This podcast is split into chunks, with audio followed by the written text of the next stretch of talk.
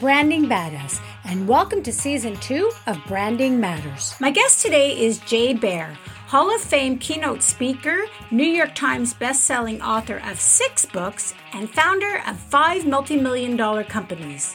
One of those companies is called Convince and Convert, an experienced, highly focused analysis and advisory firm that creates effective, best-in-class digital marketing and customer experience strategies for the world's most iconic brands.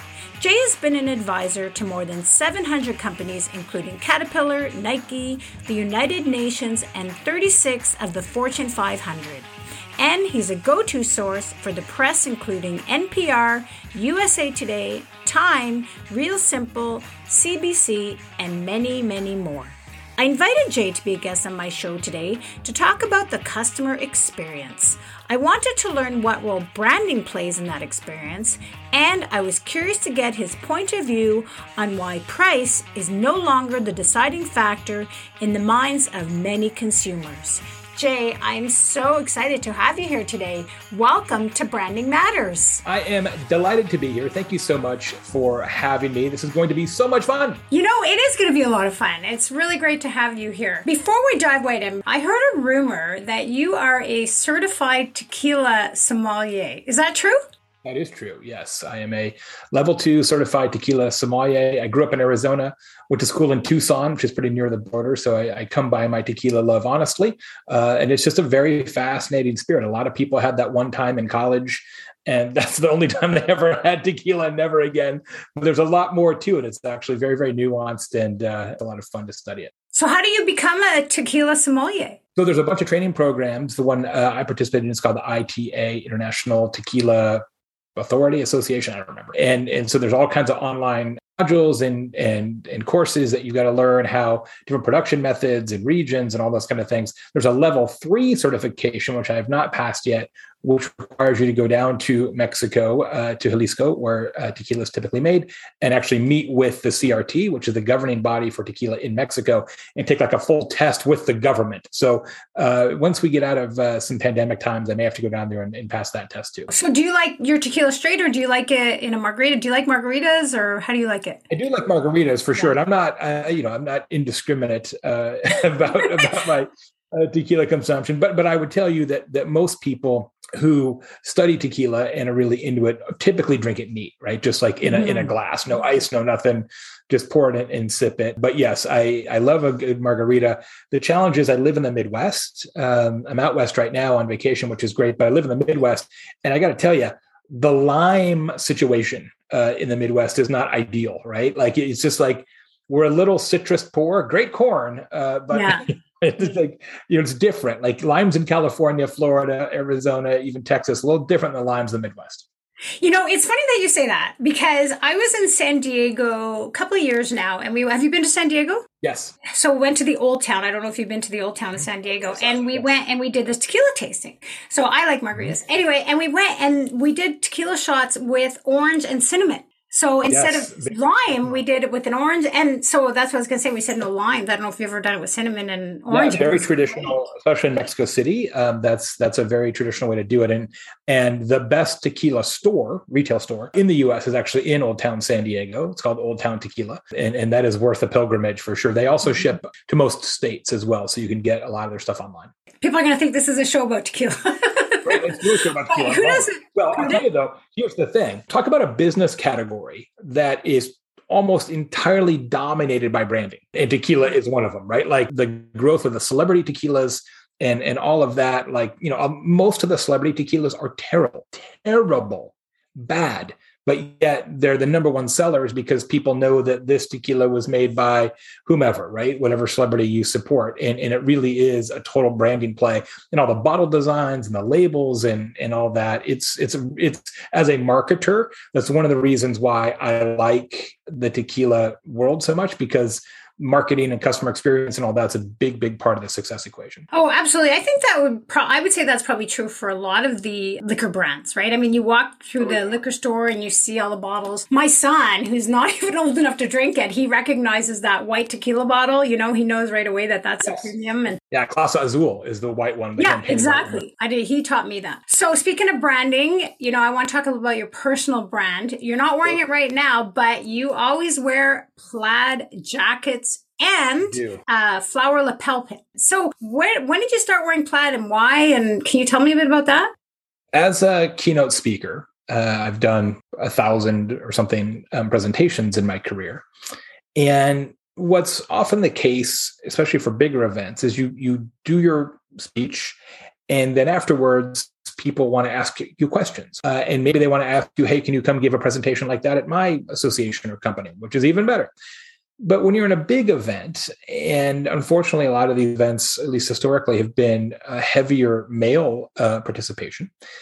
A lot of people look the same, right? They're wearing a blue suit or a gray suit, or a light blue dress shirt and slacks and brown shoes. It's a pretty uniform vibe. And my observation was, well, geez, if I want people to be able to find me because I want to be able to have these follow-up conversations after I leave the stage, shouldn't I make it easier to do so? And while I am a fairly large individual, it's not like I'm 7 feet tall where it's going to be really easy to find me anyway. So I said, well, let's just try to do this with costuming, essentially. But I didn't want to wear a costume. So I said, okay, I really like plaid anyway. And so I had a suit guy who makes some suits for me. And I'm like, well, instead of showing me the regular ones, do you have like some crazier ones, like some other fabrics? And he's like, yeah, but nobody ever orders them. I'm like, well, what if I did order them? He's like, do you think so? It's a little wild. I'm like, let me just try it. So I got my first two plaid suits, and like overnight, every time I wore them, people could find me later on in the conference. Everybody was commenting on what a cool suit. I really like it. And from that point, I knew I had thing. And so I added more and more and more over the time. So now I have 14 different plaid suits, different colors. And then where we really turned it on as what I would call a talk trigger, a word of mouth device, is when I started to set it up so that meeting planners can pick out which suit I wear. So the way it works is that when you book me to give a presentation online or offline, you get a link to a special website, and listeners can go there right now. It's dressjbear.com. You go to dressjbear.com, and it's got all of the suits there, pictures of all the suits, and you pick which one you want me to wear. And then I've got it set up behind the scenes so it goes on my calendar. So if you pick out the green one on my calendar for the day that I give that talk, it says wear the green one. So I know what to pack and how to dress and all that. And then the lapel flowers I always wear with the suits, which are kind of contrasting colors. I just don't like pocket squares. I'm not good at folding them, and I always lose them. But the lapel flowers just stay on the jacket. So I'm good to go. It's funny you talk about pocket squares. My dad always wore a pocket square, especially with a suit. I have a boyfriend, and when we went on our first date, I show up and he's wearing a jacket with a pocket square. And you don't see that. You don't see a lot of people wearing pocket squares these days. But yeah, I love the look. It's just it's like a whole nother thing for me to pack and remember and deal with them around. Lapel flower just stays in the lapel. And even when you dry clean them, you can just leave them in there. It'll be fine. And that just, it takes one thing off my packing list. And so do you have as many lapel pins as you do suits? More, actually. Oh, yeah. I probably have 20 or so lapel flowers. Sometimes I change the color a little bit depending on what I want to do. That's great. Okay, so talking of suits, now we're hopefully on our way out of the pandemic, but for the last 2 years and a bit, we've been in a pandemic, and power suits have been hoodies and sweatpants. And so how has the pandemic affected your suit wearing? Because I assume you haven't been doing live events. Not very many. I think I did 6, 7 in 2021 as opposed to 50 or 60. So a few, but not very many. So it's funny you say that because all the things that I own are actually suits, right? So they're not blazers. So I do have matching tops and bottoms. But since the pandemic, I've pretty much only wore the top. Right? So there's about 100 webinars and virtual keynotes, recorded out there of me wearing a plaid jacket and like underpants, right? or like slippers. So it is definitely a little bit of a mix and match at this point with the at home. Yeah. Business on top and party on the bottom, as they say, right? Absolutely. Yeah, I don't know if any of the pants fit anymore, actually, but we'll see. Oh, that's funny. I think they called it like the pandemic mullet because we like business up top and party on the bottom. So true. Yeah, absolutely. We'll see. I got to go back pretty soon. I've got several in-person presentations in the next month or two, so we'll see how it goes. Coming up. Oh, that's great. Okay, so speaking of the pandemic, I read a famous quote where you said, and it's famous because you said it, that this is the single greatest opportunity you will likely ever have to grow your business. Can you elaborate on that? Well, it really comes down to consumer psychology. There was a recent report from Accenture. They came out, they did this big global study, and they talked to thousands and thousands of consumers. 50%. Half of all consumers say that they have totally changed what they care about and their relationship with work and the whole world, right? Like this isn't just, I've been thinking about making some different decisions. It's like, nope, I have fundamentally changed what I care about. Again, this is sort of the macro trend that powers the quote unquote great resignation and all these other big things that are happening. And so what that means for business is that your customers now are thinking very, very differently about every category, about chiropractic and lawn care and buying a boat and furniture and real estate and whatever else it is that you might sell, software. They used to make decisions based on one set of criteria. Now they're making decisions based on a different set of criteria. And what we're seeing in a very meaningful way is a lot of people jumping between brands. So I used to always be loyal to this brand. Now I buy from this one, et cetera, et cetera. And why this is such a huge opportunity, but also really scary, is that customers now, because of this fun, how they see the world, are much more likely to change brands or providers or businesses in a way that they just wouldn't have bothered to change before the pandemic. So the good news is that your competitors' customers are much more likely to change to you than they ever were. The bad news is that your customers are probably just as likely to change to competitors. So market share is very much in flux right now, in a way that really would have been unthinkable before the pandemic. And it's just because the pandemic caused everybody to sort of take stock about, well, what do I care about? Why am I here? Right? It's a lot of big, deep questions that then trickle down to, what kind of soda should I buy or whatever. That's interesting. So why do you think that is? I mean, you said the pandemic has made people think. There's no doubt everybody's questioning probably everything in their lives. Yeah. What do you think it is specifically about the pandemic? Do you think it's the fear factor? Yeah, I think it's everybody, at least in the Western world, has had a pretty good run of it for the last many decades. And so you sort of have this sense of security and some measure of prosperity. And then all of a sudden, everything gets called into question. Like, okay, well, yeah, I've got money and I've got a nice house and everything else. But if everybody can get sick and die anyway, then what's the point of all those things, right? And so it just changes sort of your priority list for a lot of people. And that then trickles down into how do you spend your time? How do you spend your money? What kind of brands do you support, et cetera? Yeah, you see a lot of that. Another thing that I read, you said you talked about every business is a startup now, speaking about the pandemic, and it sort of plays on what you just said. So why is that? Why do you think that is? Well, because customer attitudes have changed so much, you have to come at it as if your customers are all brand new or if your business is brand new. In fact, a really interesting report from Salesforce last fall found that I think it's 88% of brands have changed their content strategy since the pandemic. 88%. Wow. That's incredible. Like everybody. And so it's like, well, we have to communicate to customers about different things in different places and in different ways in order to gain and keep their attention. And so this idea that you can't really take your previous success for granted and you have to actually act like a startup again is, again, a huge opportunity, but also really scary for a lot of people. And, one thing that I've talked a lot about with leaders is about purpose and brand purpose and how Generation Today, the Gen Zers, which are becoming the biggest consumers now, it's really important to them, right? Like when they're choosing a brand, cost isn't really as relevant as what's behind the brand and what the purpose is. Yep, not just them. It's certainly more prevalent with Gen Z, but not just them at all. That same Accenture study I mentioned, 44% of consumers, and I think this is US and UK, say that they would change banks if their bank didn't sort of believe the sort of same things that they believe, right? So if your bank is not aligned with your worldview, 44% of people would change banks. Now, I don't know when the last time it was you changed banks, but it is a pain in the neck. You don't want to change banks unless you've got to change banks. And 44% of people are like, you know what, if I don't believe in the sort of societal mission of this bank, yeah, I'll do it anyway. That's crazy to me. Yeah. That is not something that would have been true just a few years ago. And I actually wrote in my newsletter, which is called The Bear Facts. It comes out every 2 weeks, thebearfacts.com.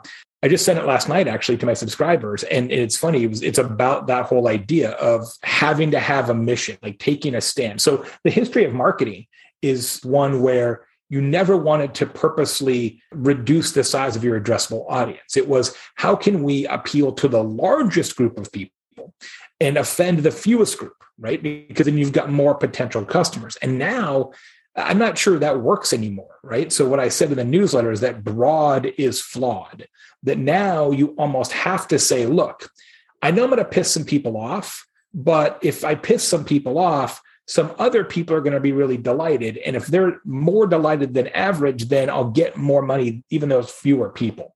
And that kind of calculus is really interesting. And I believe all companies are going to have to kind of do that math in their head at some point. Well, I mean, I don't think you can be all things to all people anymore. Things are becoming a lot more niche, where you really hone in on who your audience is and knowing exactly what they want and what their values are, and then having that relationship with them. Absolutely. But it's so strange because I'm old enough to have lived a long time when that was not the case, right? I know. You know, that trying to reach everybody was the strategy. And now it really isn't. And it's going to be fascinating to see what impact this has on legacy brands. Like, so new companies, true startups, I think sometimes have an easier time, because you can say, we're going to be the dryer sheet for this kind of person.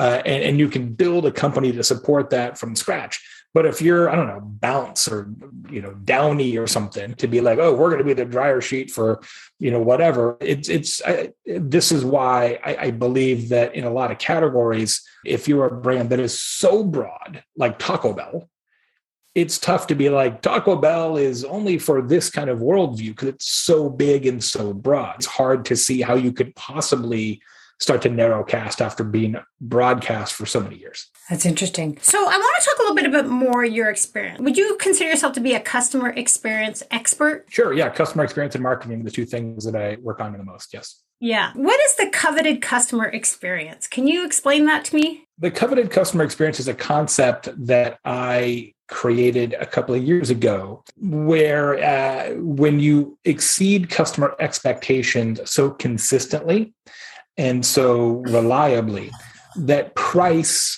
and perfection are not required. So if you're not the least expensive, it's okay.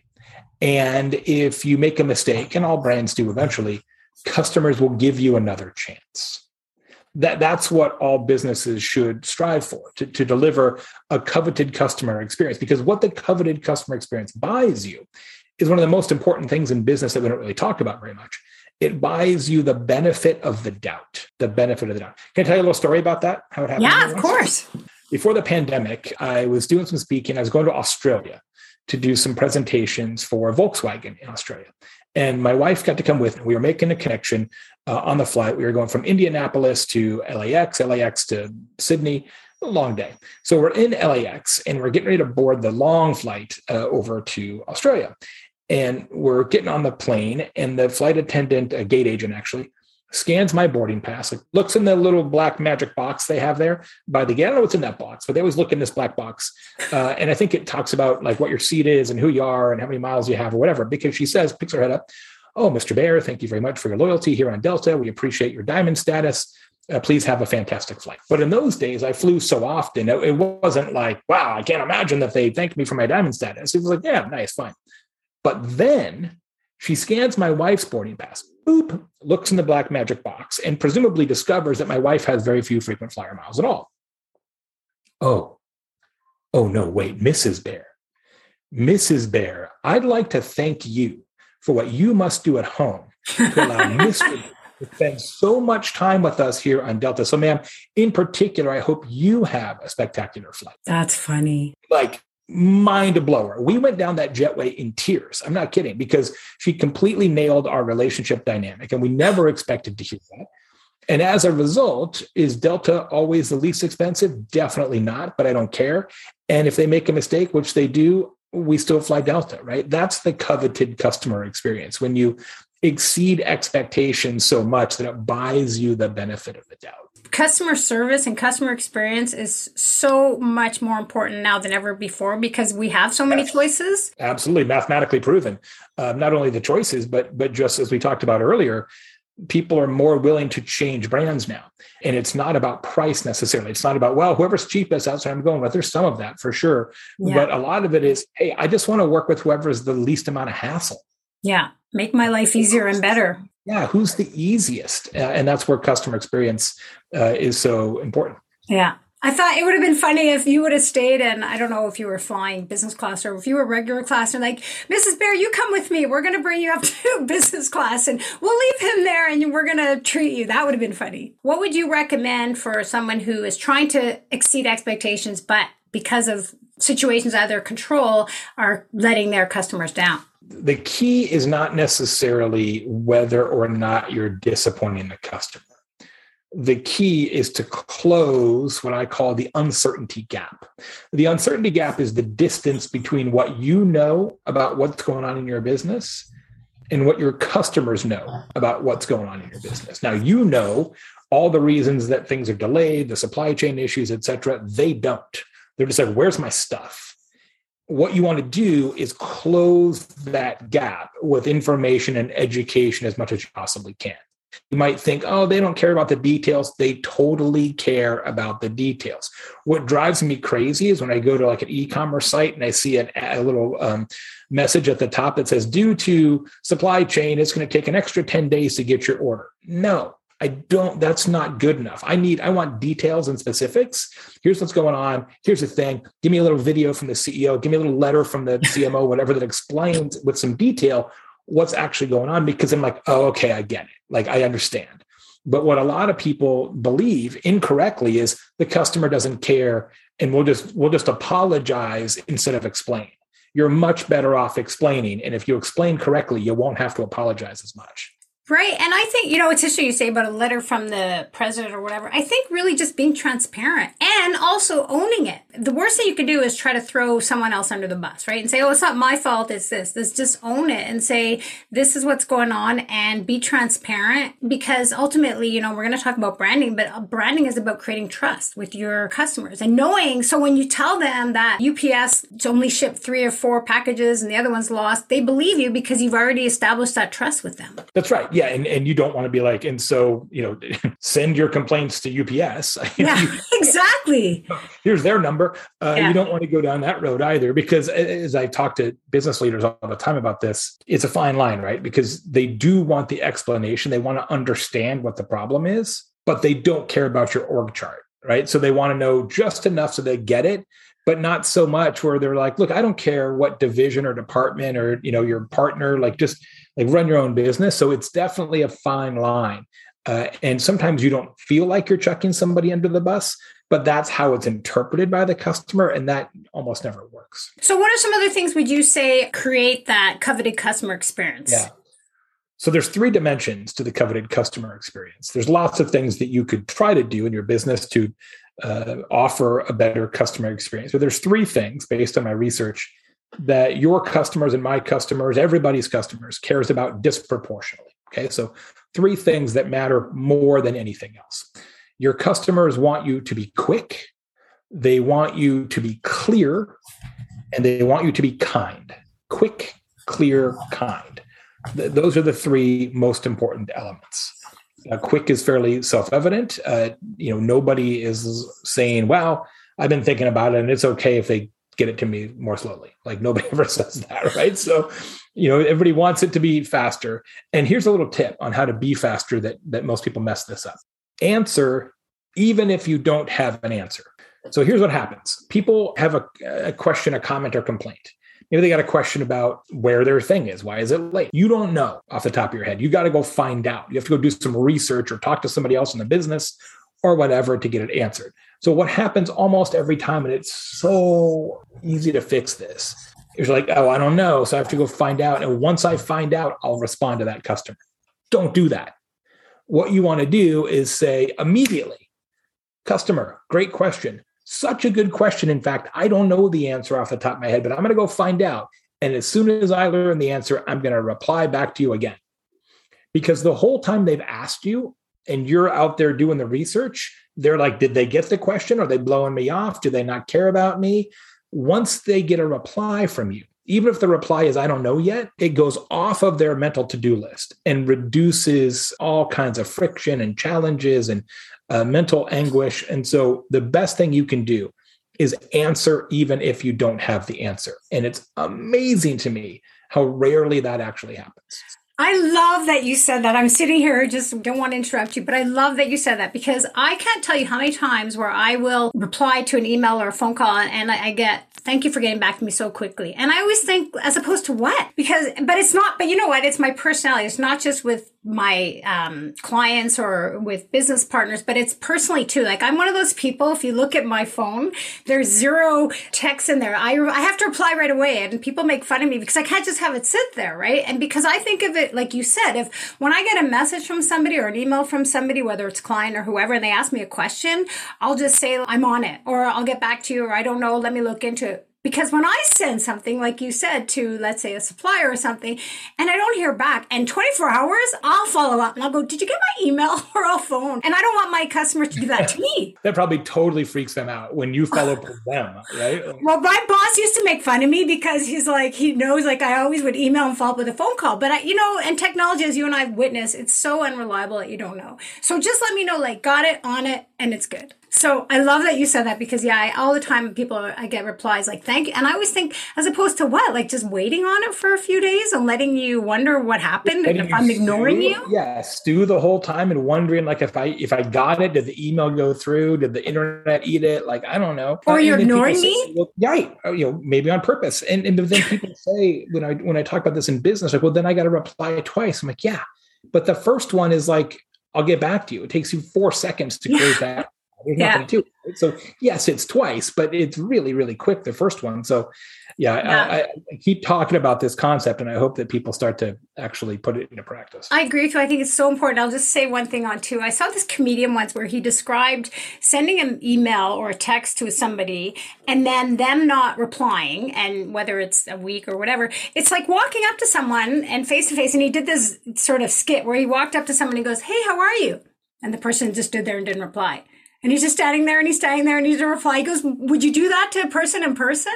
And I thought it was so funny. So I love that you share that. Okay, so let's talk about the other ones that are equally as important. Yeah, so that's quick. Clear, we talked about a moment ago with the uncertainty gap, right? This idea that because of all the changes in business and pandemic and supply chain and labor and all the stuff, in most cases, customers know less about your operations than they have in a really long time.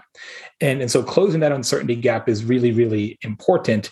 And sometimes it's just about being more, higher volume of communication. I'll tell you a story about that. So this guy, Wade Lombard, owns a moving company in Texas. It's called Square Cow Movers. And they're in Austin, Houston, Dallas, San Antonio, I think the big Texas cities.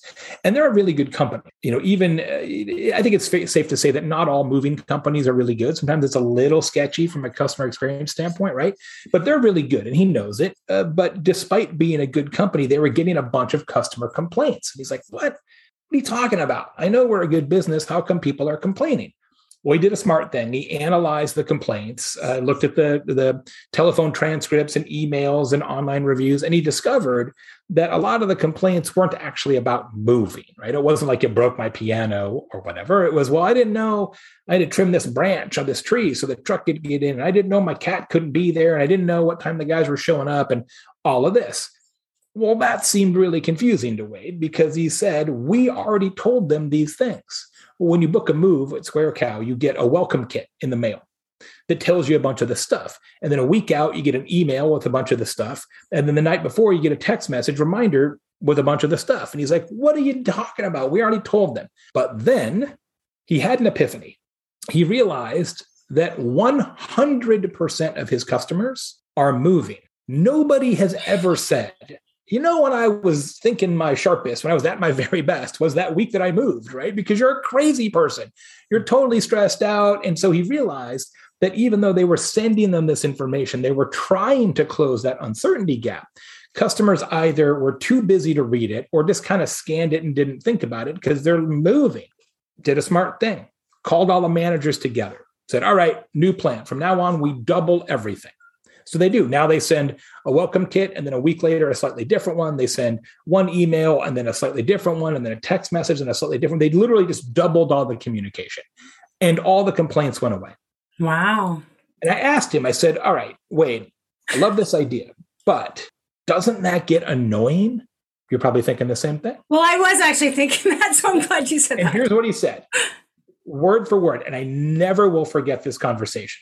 Jay, I've never had a customer say, please stop informing me so much. It's really? Exactly right. You know, as long as what you're sending is useful to the transaction at hand, no one's going to complain. But what happens in practice is people say, all right, yeah, let's send them some useful information, but then let's also try to upsell them to buy our, you know, boxes or our packing tape or whatever. And they're trying to disguise the sales pitch with information instead of just making it information. That's where it goes wrong. So the second part of the coveted customer experience is clear, and this idea of closing down the uncertainty gap with information. Interesting. I have to touch on that. This made me think of something, and I'm curious to get your opinion. So what do you think about places? I'll use hairdressers and restaurants, for example. When you make a reservation and then they send you an email to confirm, and you get that email, and then the day before they call you to confirm. Do you find that's annoying, or do you think that's good customer service? I find it a little annoying, and yeah. I get this thing. Here's why. You should not channel shift your customers. I wrote about this in my book, Hug Your Haters. If a customer has told you, either through checking a box or you ask them or whatever, that they prefer text, you should not text and then also call. If they've said they prefer email, you shouldn't send an email and then also text. Like, give them the opportunity to tell you what they prefer from a contact mechanism, and then respect that choice. This idea that, like, well, maybe they didn't get their text message, so I should send them a phone call. Bro, it's the same device. It's not like email and call maybe, but you're getting your email on your phone now too. So this idea that somehow they would not get a text, but they'd get a call. Like, in what world is that true? Yeah. The voicemail would work, but the text message wouldn't. What are you talking about? You're just annoying people. So pick a horse and ride it is kind of my advice. But what about if there's no box to tick? Like, what if you they don't ask you? And what if you just make that appointment? You asked a great question, which is how come people don't have that box? And it's very small percentage of companies that do it. And it's one of my crusades is to get people to start doing this. Like, let the customer pick. If you don't have that technology or don't have it set up, you can certainly ask them in some cases, but I would not shift it. I would decide as a business, look, we're going to be more comfortable with text. And actually, if I had to pick one, I would say text. I do a lot of work with Podium, which is a big provider of SMS software for businesses. And customers who will accept text from businesses almost invariably love it, right? Nobody's like, don't text me. What annoys people is the call. Yeah. That wouldn't have been the case. Nobody likes talking on the phone anymore. Especially young people, right? Yeah. Like, I've got a 20-year-old son, and he won't talk on the phone at bayonet point. Like, he wants nothing to do with it. I know. When I started my career, I would get, no joke, 20, 30 calls a day. And these are not junk calls trying to sell me a car warranty. These are actual business calls. Yeah, right? Yeah. And now, of course, I get like maybe one if it's a good day, right? It's all emails and texts and DMs. And, you know, I got a lot of inboxes to check now, but it's totally changed. And young people just don't understand it. And they have no interest in using the telephone. Yeah. And yet a lot of people who run customer care, customer service in businesses are older. And so they still think that the whole world revolves around phone and even email. My kids don't check email. I know. And they have email, obviously, but they don't check email. My son's got like 5,000 unread emails. He's 20 years old. I'm like, what are all these emails? Like, I don't know. I'm like, well, what if somebody needed to send you something important? It's like, I don't know. Yeah. You gotta communicate to your customers using the technologies that they prefer, not the technologies that you prefer. And that happens all the time. I love that. That's great advice. And then the third one. Yes, it's quick, clear, and kind. This is not one that that would have really made the list. I'm a 7th-generation entrepreneur. My son has his own fashion business. He's an 8th-generation entrepreneur. My family's been self-employed since the early 1800s. Oh, and wow. The number of times that I had a conversation with my dad or my grandfather about treating customers with dignity and respect and kindness and empathy, literally never. 0 times in my entire life, because it was not a conversation that needed to be had. Like, I am old enough to remember a time when treating customers with dignity and kindness and respect and as if they're family, we just called that business. There wasn't even a name for it, right? But somewhere along the way, we kind of lost our way. And now we find ourselves where we are here, which is in an era of empathy deficit in business, in life, certainly in politics. Treating one another with kindness and respect and dignity and humanity is no longer the default state. And that makes me a little sad, frankly, as a human being. But as a business consultant, I will tell you, it's an enormous opportunity, because today, when you treat your customers disproportionately well, it stands out. Like, they just don't get that treatment from anybody else. And it actually becomes word of mouth fodder. It creates loyalty and revenue and everything else. So it is an investment worth making. A little kindness will go a long, long way these days. I love that. And I would take that one step further. I would say, and also your suppliers. When a customer says to me, thank you for making my life easier, or thank you for making me look good. The only way I can make them look good is because my suppliers have my back and they're doing whatever they can. And I think that's the thing too, the reciprocity. And someone asked me this question once, like what my relationship is like with my suppliers. And it's just as strong as it is with my customers, because I look at it as like we're a team, right? And you can't be rude. I mean, if any of my suppliers are listening, they know I can be pretty firm. I'm very blunt. I say what's on my mind. Sometimes I just get right to the point. That's my personality, but I'm always respectful. And I always say please and thank you. And people just want to feel appreciated, right? When they do something for you. And I think it's a trickle down effect. I couldn't agree more. This idea of treating your suppliers with that same kind of kindness and grace and generosity, without them, what do you have? And I would say your team as well, right? Like your colleagues and team members and anybody else in your organization, the coveted customer experience applies to them just as much, because being quick, so many times our ability to get something done in business is mitigated by somebody else in the company's getting you what you need, right? Like, I want to be able to help this customer, but I can't because Sheila didn't give me what I need, right? So quick is sort of a mutual, we're all in this together kind of circumstance. Clear is the same way, right? Everybody needs to close the uncertainty gap, even between departments and team members.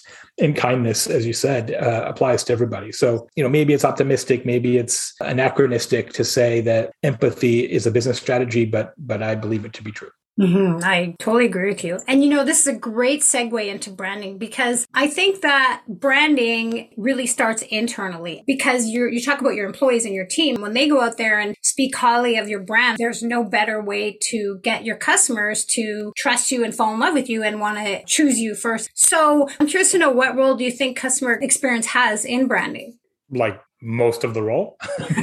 Most of the role? If your brand isn't rooted in your customer experience, what is it rooted in? If the actual experience with your brand doesn't sync up with the brand, then the brand is just imaginary. It's just fake, right? Like, think about back in the day when Ford's kind of positioning line was quality is job one.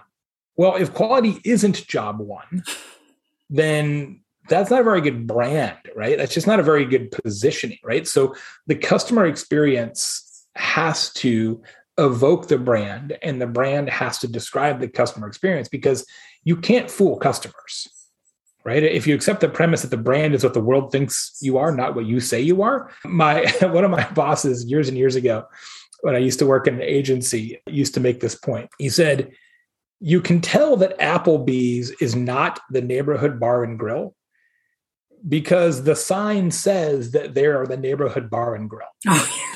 And like, if you got to have a sign, it's not. And it's so true, right? And I'm not anti-Applebee's, but from a positioning statement perspective, I think he's exactly correct about that. So when I do customer experience and word of mouth strategy for companies, which has huge brand implications, what we always do is we say, okay, well, what are people leaving reviews about?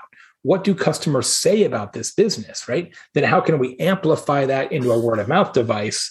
And then how does that become sort of a brand and a brand position? So it all has to work together, because you can't say that you're a thing if that's not actually the thing that you are. I mean, you can, but it ain't going to work very long.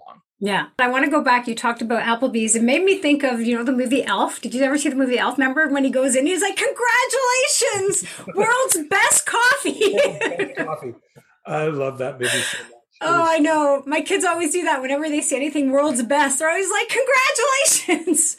So I still eat gum off the rails. Oh, that's so funny. You talked about the customer experience and reviews. And I read something recently. Sometimes Gen Zs, and I'll use that demographics, will be in the parking lot of a place. And before they go in, they'll read the review about it. Yeah. And that's not like a weird edge case. That is from Podium. And I think it's like 40%, 35%. Like it's a lot of people. Well, I've done it. I'm not embarrassed to admit it. Right. You're like, okay. Like in the parking lot? Yeah. Oh yeah. Oh wow. Okay. Yeah. If you're driving by, you're like, oh yeah, maybe I do want, chicken wings or whatever. But like, well, but is this worth me going in? Right. I'm not going to take a chance. Yeah. Why would I take a chance? It takes me 10 seconds to look it up. Right. Like why would I just wing it at the chicken wing place? No pun intended. So today, and I've said this before, if you make a bad decision today, you're just lazy, right? Like all the information necessary to make a better decision is available, like in your hand, right? Like there's ratings and there's some categories, of course, where there's not ratings and reviews, but for a lot of categories, certainly your common consumer product categories and consumer businesses, there's plenty of information out there to make a good buying decision.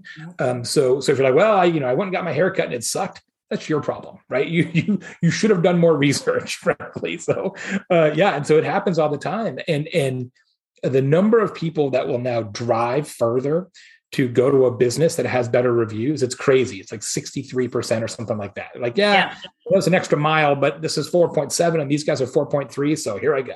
Oh, yeah. You talk about back to the brand and how they have to be quick and kind. And what was the third one again? Sorry. Wait. Clear, right? Sorry, I wasn't clear. It can backfire on them too, because we're living in this, social media world. If a brand does something that pisses you off, you just go to Twitter and instead of telling your one friend before, now you're telling your 5,000 friends, right? So reviews are so important. And I think brands now more than ever really need to be transparent and making sure that they're, doing what they say they're going to do. Yeah, and they're responding to reviews more too, but more. It's more common now for brands to answer reviews, which is definitely a best practice. Yeah, definitely. You mentioned earlier about triggers and you just touched on it briefly, but I want to talk about you have 6 books that you've written and all of them bestsellers. Is that right? Yeah, some more than others, depending on the category and the type of book, but yeah. That's amazing. So I want to talk about Talk Triggers, which is one of your books. And in it, you say the key to activating customer chatter is the realization that same is lame. Nobody says, I love this. Nobody says, let me tell you about this perfectly adequate experience I had last night. The strategic operational differentiator is what gives customers something to tell a story about. I love that. So what are strategic operational differentiators? Well, it's a choice that you make in your business that's designed to create conversation. So we talked about this earlier. For me, it's the plaid suits, right? The fact that I can give a great speech. Yeah, but that's what they're paying me to do. Like, that's not news, right? That's not extra or unusual. Like, that's the business that I'm in. But the fact that I do that and they get to pick out which suit I wear, like, oh, that's the thing that meeting planners tell stories about. So the big awakening you have to have about word of mouth is that competency doesn't create conversation. Competency is really important, right? Competency is what keeps people from leaving, right? It keeps people from departing for your competitors. But competency is not a storytelling engine. If I went over and flicked the switch and the lights came on, I wouldn't be like, whoa, you wouldn't believe what happened when I flicked this switch, because we all know that's how electricity works. If you want your customers to tell stories about you, and you do, you've got to give them a story to tell. And that story is never the thing that you actually do, because they know you do that, right? That's not story worthy. We tell stories about things that are different. That's just how humans are wired. So you've got to give them something different. So one of the best examples in that book, Talk Triggers, is Doubletree hotels.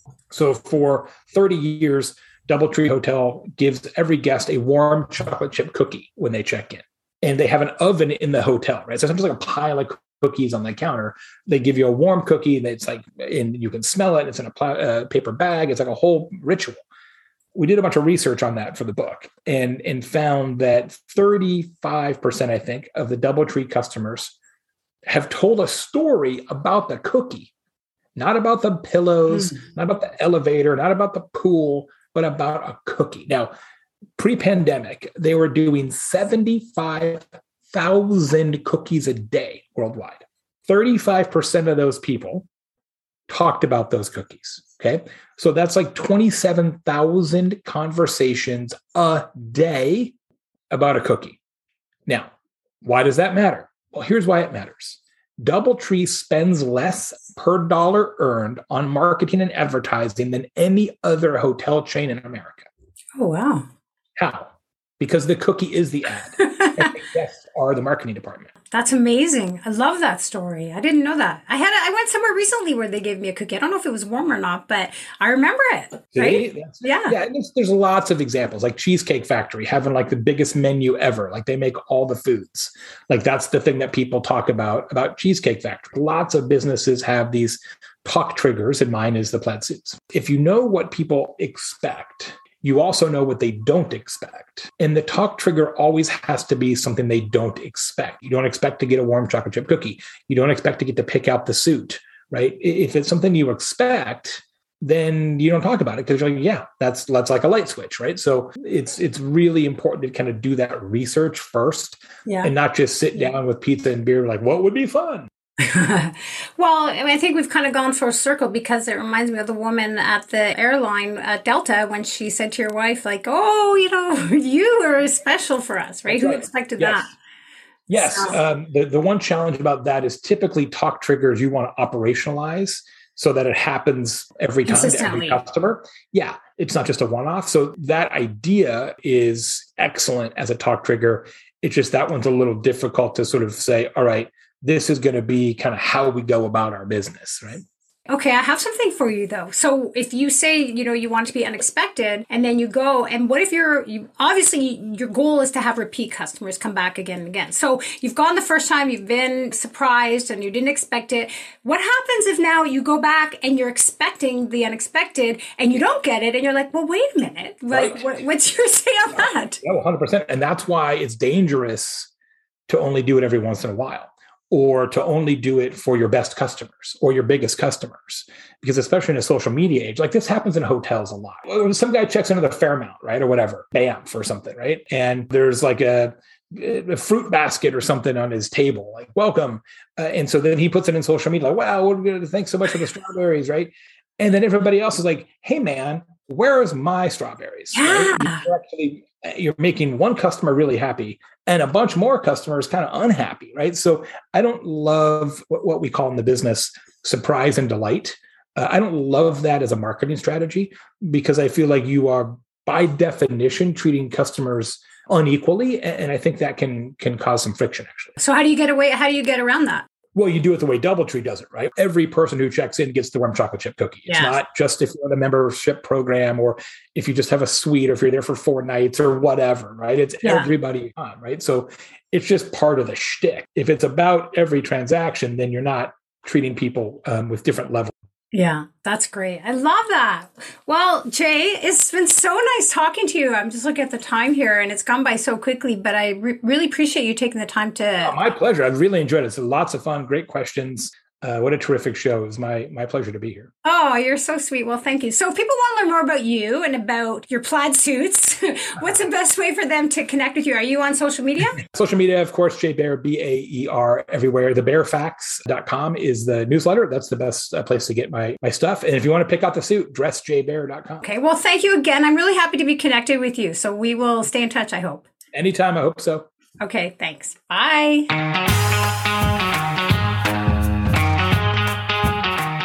And there you have it. I hope you enjoyed the conversation and maybe learned a few things to help you with your branding. But most of all, I hope you had some fun. This show is a work in progress, so please remember to rate and review on whatever platform you listen to podcasts. And if you want to learn more about me and what I do to help my clients with their branding, feel free to reach out to me on any of the social channels under, you guessed it, Branding Badass. Branding Matters was produced, edited, and hosted by Jolie Goodson, also me. So thanks again, and until next time, here's to all you badasses out there.